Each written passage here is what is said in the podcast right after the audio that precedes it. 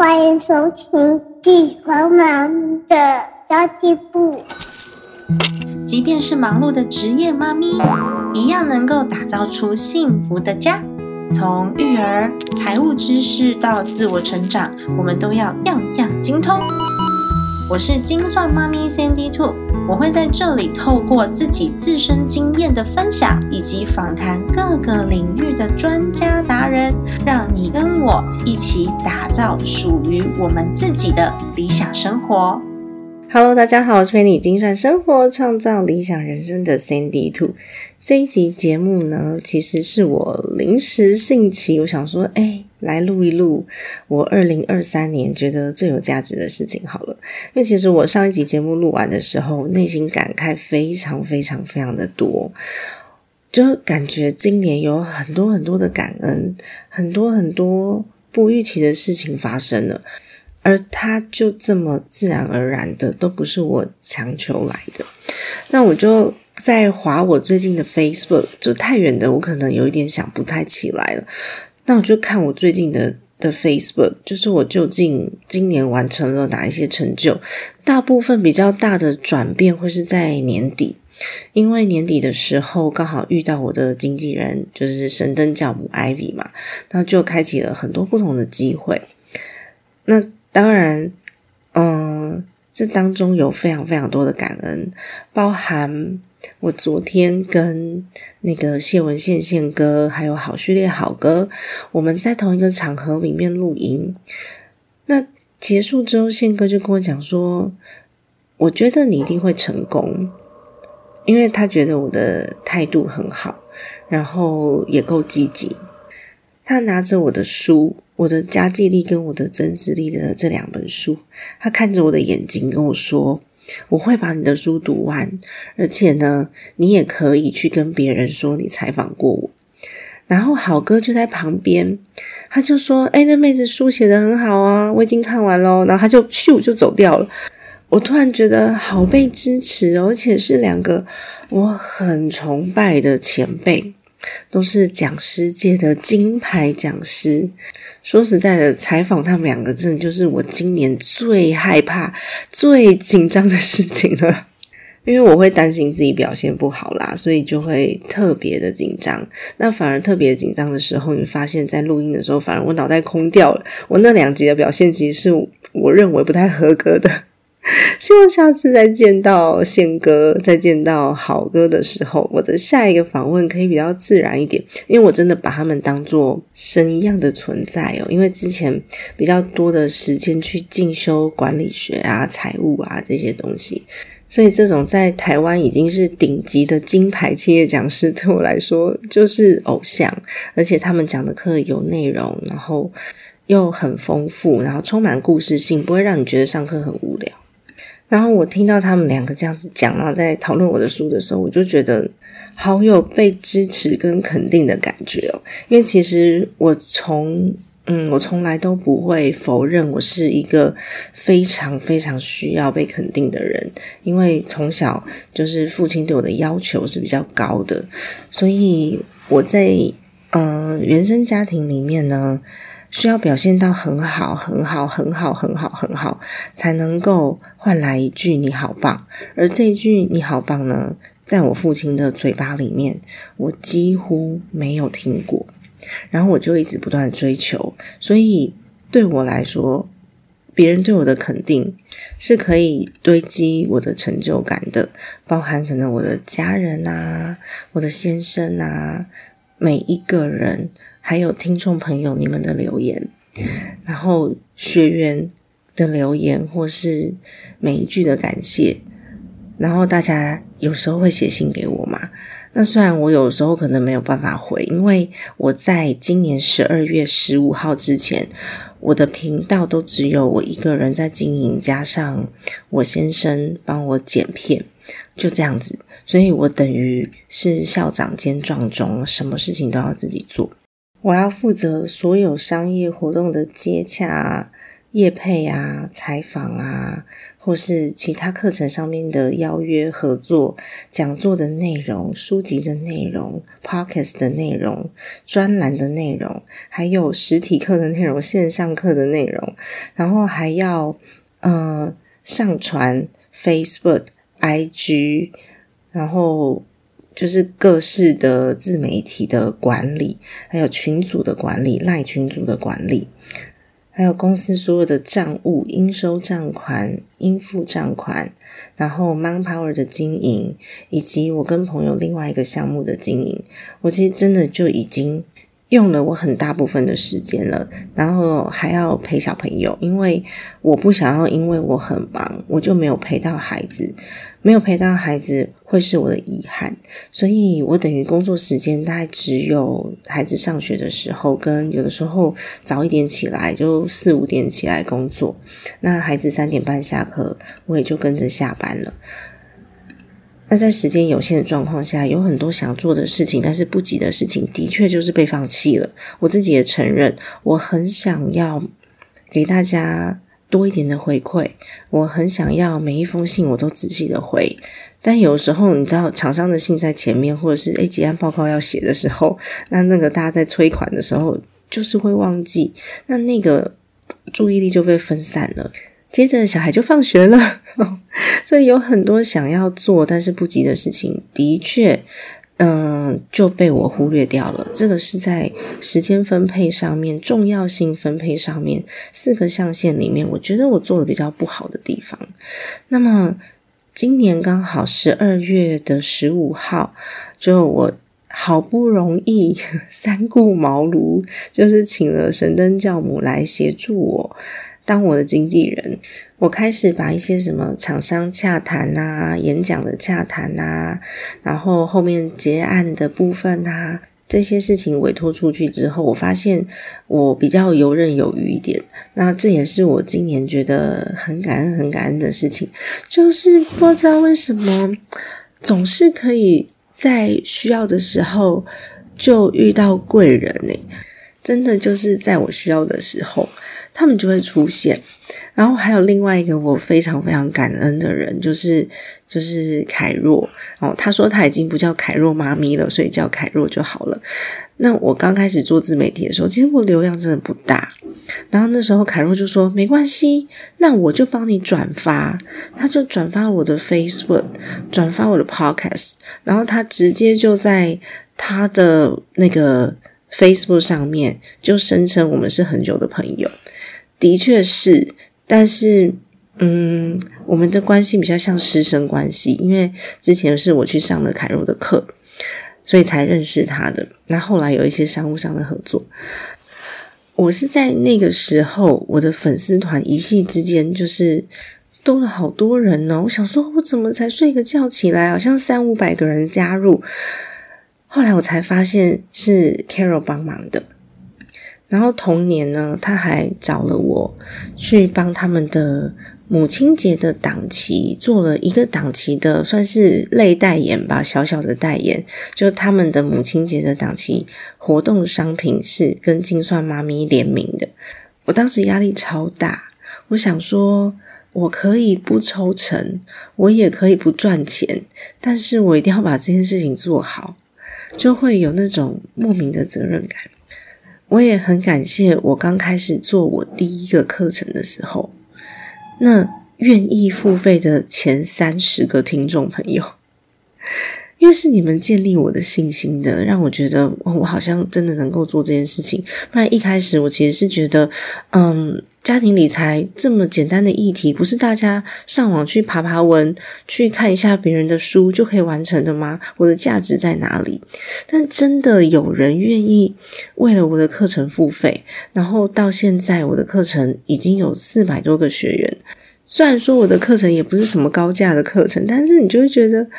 天啊，这个旅程太特别了！有这么多的人信任我，你就会越来越想要把这个事情做好，然后越来越有责任感。而且我真的相信，我十万个家庭财务安全、心灵自由这件事情是有机会达成的，产生了更多的自信心跟成就感。那我十二月的时候还完成了一场 TEDx 的演讲，就是 TED 的演讲。这对于讲者来说算是最高殿堂了吧？梦想可以实现，很感动，真的很感动。那这个演讲其实也是我自己争取来的。我大概在两年前，我发现我的母校有 TED 演讲，然后是 TED 的举办场地的时候，我就有回去，然后跟老师说。嗯，如果以后有机会的话，是不是可以帮我推荐？但我其实没有很坚持，因为我觉得我我就还是个 nothing 啊。就是如果有机会的话，那就是个梦想嘛。结果没想到过两年，他们自己打电话来邀约我，那我就很感动，站上那个舞台。然后我觉得我当天的表现。也算不错，虽然有两点我想要讲的东西，后来因为有一些些紧张没有讲到，因为那个时间一直跑嘛，十八分钟以内的他的演讲，所以有两点我没有讲到。事后觉得啊，怎么这么重要的事没讲到？但其实呢，我还是很肯定我自己的。然后还有好学校的课程，就是呃情侣的理财课。也即将要完成了。我们一月三号要开始募资，是我跟一个婚姻与治疗所的呃心理智商的老师一起来完成的课程。那昨天我们在录制课程的时候，突然之间，丽老师跟我说，他想要给我一个红包，感谢我。我在想说，天啊，发生什么事情？我不知道啊，我没有什么值得他给我一个红包的事。然后他就说，其实他有默默的许愿，他想要在好学校的平台上面开课，可是那时候也没有什么知名度，就跟我当初一样。没想到他许愿没多久，我就问他说：“丽老师，我想要开夫妻理财的课程，但是我自己没有心理学的背景，我希望可以跟你合开，这样我比较有理论基础，我就会稍微安心一点。就对于我自己讲出来的话，我也会觉得他是有负责任的。”然后丽老师说他当下就答应了，因为他本来就许了这个愿望，所以他就拿了那个红包出来。你知道当下的冲击就是，哦天哪！这是什么事？因为觉得很感动，很感动。那今年还有几件事，我因为我是就是划最近的脸书，有的感受。我这一集完全没有没有没有任何的稿子，一个字都没有，所以我就划着脸书随便讲咯。那今年。呃，还有一些事情就是财务规划师独立了，那我非常的感谢 Laura 跟 Tina，因为他们花了很多时间在 Manpower 的身上，然后让财务规划师二十多个人可以独立出来，成立了八周存款提升营，然后这个八周存款提升营帮大家渐渐的也建立了一个妈妈的舞台，属于理财规划师的舞台。那我就可以渐渐的不用去主导这件事情。没想到刚开始只是我在一开始的精算妈咪存钱社，就是 Facebook 封面社团，现在叫做妈咪共好，因为我已经改变了它的经营方向了。嗯，在那个存钱社里面，我带大家做记账陪跑，然后。因为只有我一个人，我其实没有办法做到什么咨询啊，然后细节啊什么。因为那个社团里面有一万多个人，就让大家在里面陪跑一百天。然后每天打卡这样，那这件事情被转换成课程，然后由理财规划师下去做陪跑，而且大家的回馈非常好，因为很多人是我自己在做的时候，虽然看了书，虽然知道方法，可是总是有会卡关的地方，跟自己的解读没有办法很正确的地方。那做了这件事情，所以理财规划师们也相当有成就。那当然，我觉得贡献度最高的是我的合伙人 Laura，因为他在理财规划师的管理，还有后续的事业发展、课程培训上面下了很大的功夫，也很感谢他。然后当然还有 Tina，那 Tina 是让我们的 Manpower 整体形象，还有在 Manpower 的每一个细节规划上面。体验流程叫做那个客户旅程上面的体验是好的，他甚至帮我们做了布条、麦克风架，然后衣服，让它整体形象变得很完整，然后有真的品牌感都出来了，真的很谢谢 Tina。那因为我自己是一个比较粗线条的人啦，所以。对我来说，很多事情就是球来就打，球来就打。那当然，Power 有 Laura 跟 Tina 的协助，但是精算妈咪的家计部还没有。在今年才刚开始，我刚刚有讲嘛，十二月十五号的时候，就神灯教母 Ivy 终于愿意点头来帮忙了啊！有一种松了一口气的感觉，然后我们两个在争执的是，嗯，他当我的经纪人，他到底要抽成多少？他跟我开的价，我直接开一倍给他，他就说，哎，可是我没有办法做的那么多事情啊，这是全职经纪人在做的，然后再砍十趴什么之类的。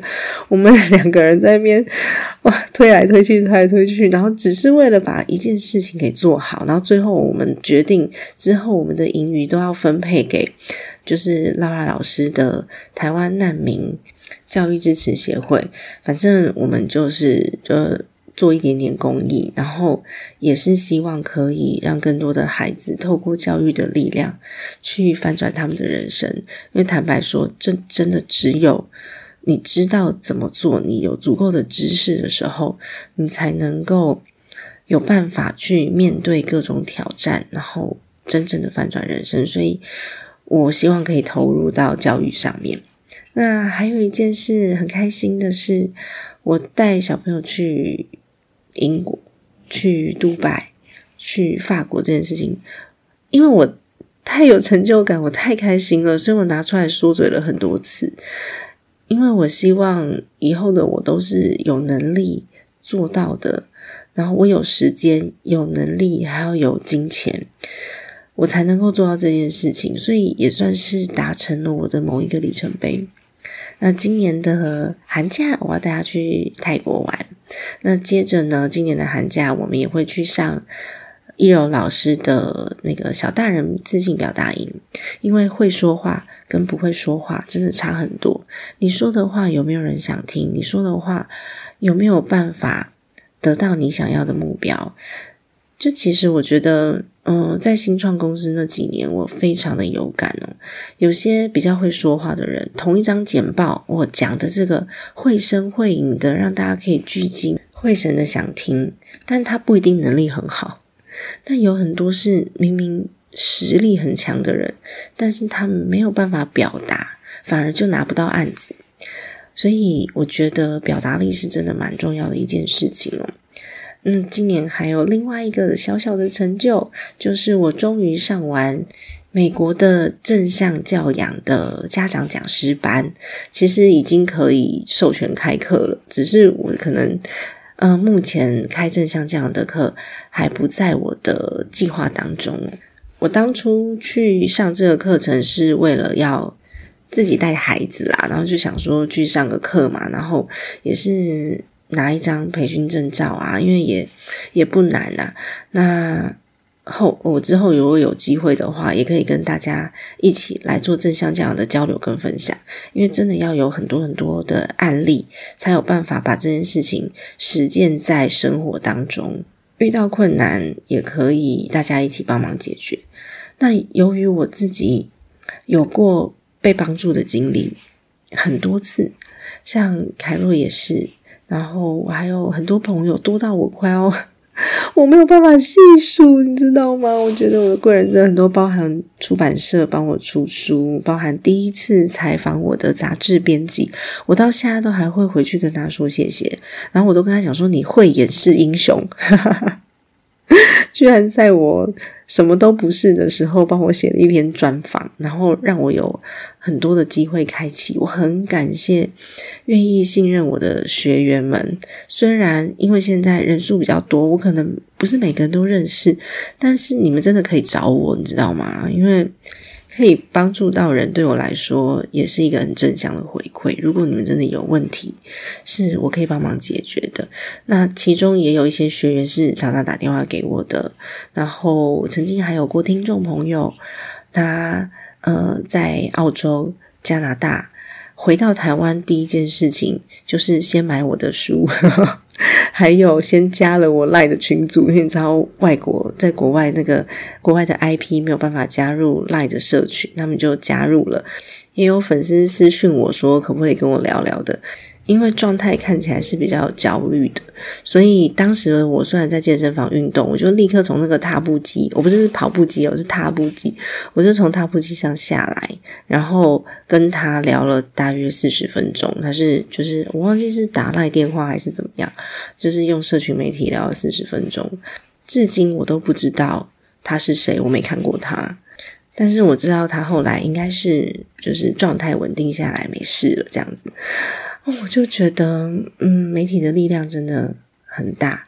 那这么多人帮助过我，所以未来如果说有其他的人需要我的帮忙的话，或是需要蹭一下彼此的流量的话，像凯若都让我蹭流量嘛，然后好哥也让我蹭流量，好哥也转发我的。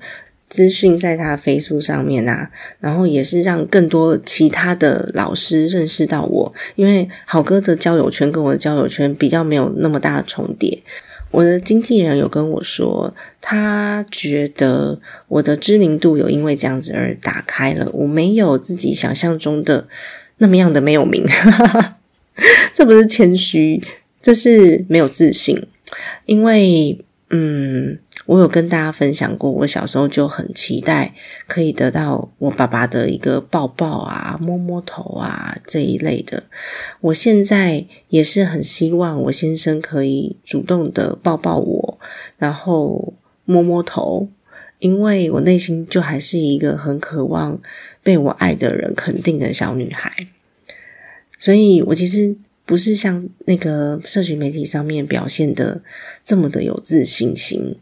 有的时候还是会需要很多的鼓励，但其实我已经比一开始好很多了。我现在的内在力量强大非常多，只要不开心的时候，就立刻转念，然后去找一个好玩的事情。所以每次只要一伤心啊，或是一难过啊，或是嗯，就是被骂啊之类的，我就立刻赖赖身边的朋友，然后跟他们讲说：现在心情不好，我们来想一下周末去哪里玩。就觉得我自己好像就是把自己内在的力量也是练的蛮强大的，立刻就可以转移这个注意力。我已经不太需要通过哭泣啊、抱怨啊，或者是其他负面发泄的方式，然后就可以让自己是真的跳脱，而不是只是压抑而已。真的跳脱出那个感觉，然后去找新的快乐。OK，这是我一边滑脸书。因为想到的事情要跟大家分享，也算是最近这几个礼拜有很深的感触吧。因为我真的觉得自己是一个出奇幸运的人，就是很感谢，很感谢，很感谢。那也谢谢正在收听节目的你，然后谢谢帮我分享节目的你，谢谢愿意留言给我的你，谢谢愿意。买我课程的你，嗯，很多很多的谢谢啦，然后谢谢愿意让我蹭流量的前辈们，然后谢谢愿意嗯包容我忙碌的。生活的厂商们，因为我的状态很多都是求来就打，所以有的时候跟我要计划可能会要很久，甚至呢，我有可能诶发票会忘记开。我虽然应收账款、应付账款算得很清楚，但是呢，我就发现说，诶，这笔应收我怎么还没有开发票？就很好笑。那嗯。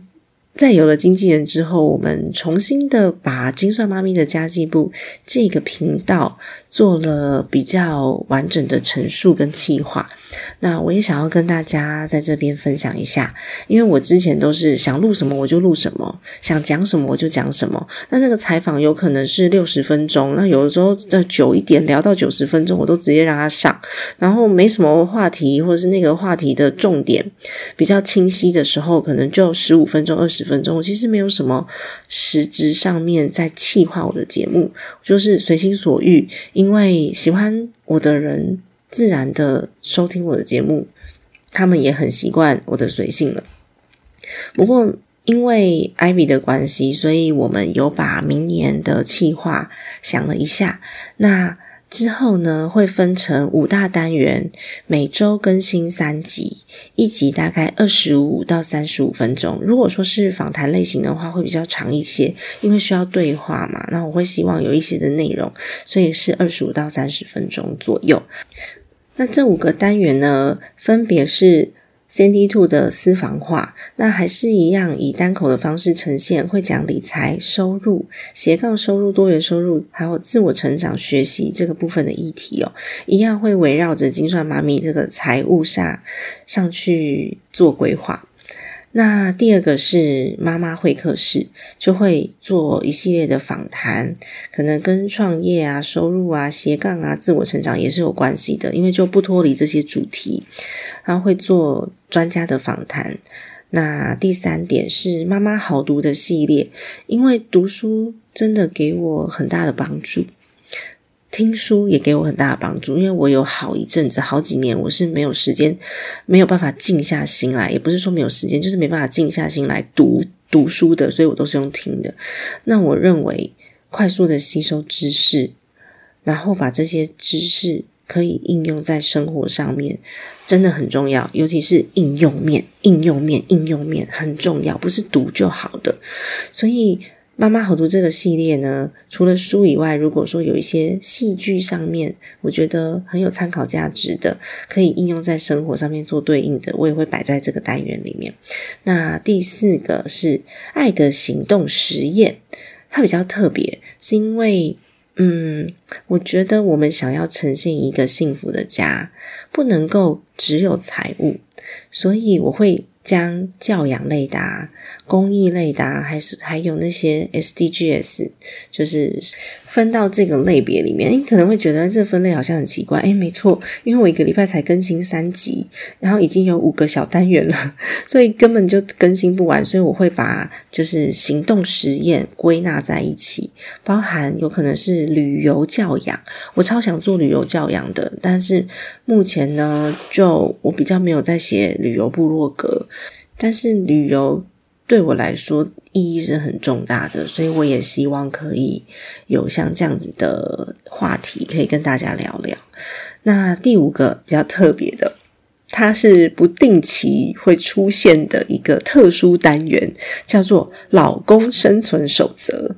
我发现呢，各位听众朋友们真的非常喜欢我的先生，不好笑。我先生其实他也是有很多自己的观点，然后他对我有非常多的包容，包含我的工作可能真的比较忙碌，所以我在家里面的打理上面自然就没有全职家庭主妇这么样子的认真跟专注。那还有在。呃，我的音频剪辑上面啊，还有我有时候周末要工作，会协助我帮忙一打一顾小孩啊。虽然我常常抱怨他们都吃垃圾食物啦，但是我心里知道说，他们其实在培养。就是父子之间的亲密感啊，妈妈不在才可以吃麦当劳，妈妈不在才可以怎样怎样，就也是他们之间的亲密感。所以我其实就是爱抱怨、懵抱怨，但就睁一只眼闭一只眼这样子。然后还有呃，我先生真的对于。孩子的陪伴也是花了很多时间的，在家里面几乎陪玩玩具的都是我先生，因为我儿子觉得我陪他玩玩具很无聊，就是我不会那个什么拼什么金刚啊，什么宁甲啊，然后那边咻咻蹦蹦，我其实，在玩玩具上面 那个天赋可能就没有那么高。所以他们两个在一起玩的时候，都让我觉得哇，天哪，我好幸福哦！那我真的也非常非常谢谢我先生对我的所有的包容。那嗯，他是一个很温暖的人，虽然嘴巴很坏，但是内心很柔软。我会请我的先生呢，呃，不定期的用老公的视角来讨论一些。嗯，可能是教养啊、财务啊，然后夫妻双方配合的一些议题，然后甚至他也可以帮忙做一些老公跟老公之间的专访，我觉得他会蛮有趣的哈。这大概就是我今年觉得到现在为止嗯比较有价值的事情，跟明年在这个频道上面会有比较大的变化，跟大家分享。那么因为这一集真的是随聊啦，没有什么太大的主题，那我在这里呢也是非常郑重的跟大家说一声谢谢。就是谢谢大家这几年来的支持，然后让我从一个默默无闻、没有什么自信的工作者。那可能很多人会说：“哎，你当时不是在新创公司做什么营运长啊？然后挂总经理啊？然后又有好几间公司，什么子公司、母公司？那个是我的表象成就。我就是因为我的内心成就不够强大，所以我需要很多的表象成就来支持我。那现在我是翻转过来的状态，我是我的内心成就很强大，所以我已经不需要表象成就了。而这一切都归功于我身边所有的人跟。我所有的听众朋友们，任何一个有对我产生影响力的大家，我都非常非常的感恩。就是希望你们也可以感受到我这份真诚跟感谢。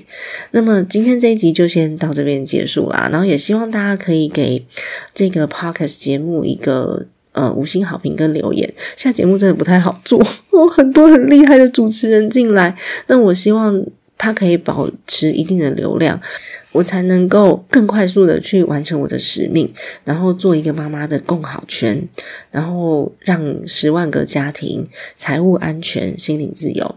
那么今天这一集随聊就到这边结束喽，也祝福大家的二零二四年都可以开开心心、快快乐乐，每个人都找到自己的内在成就。我们下一集再见喽，拜拜。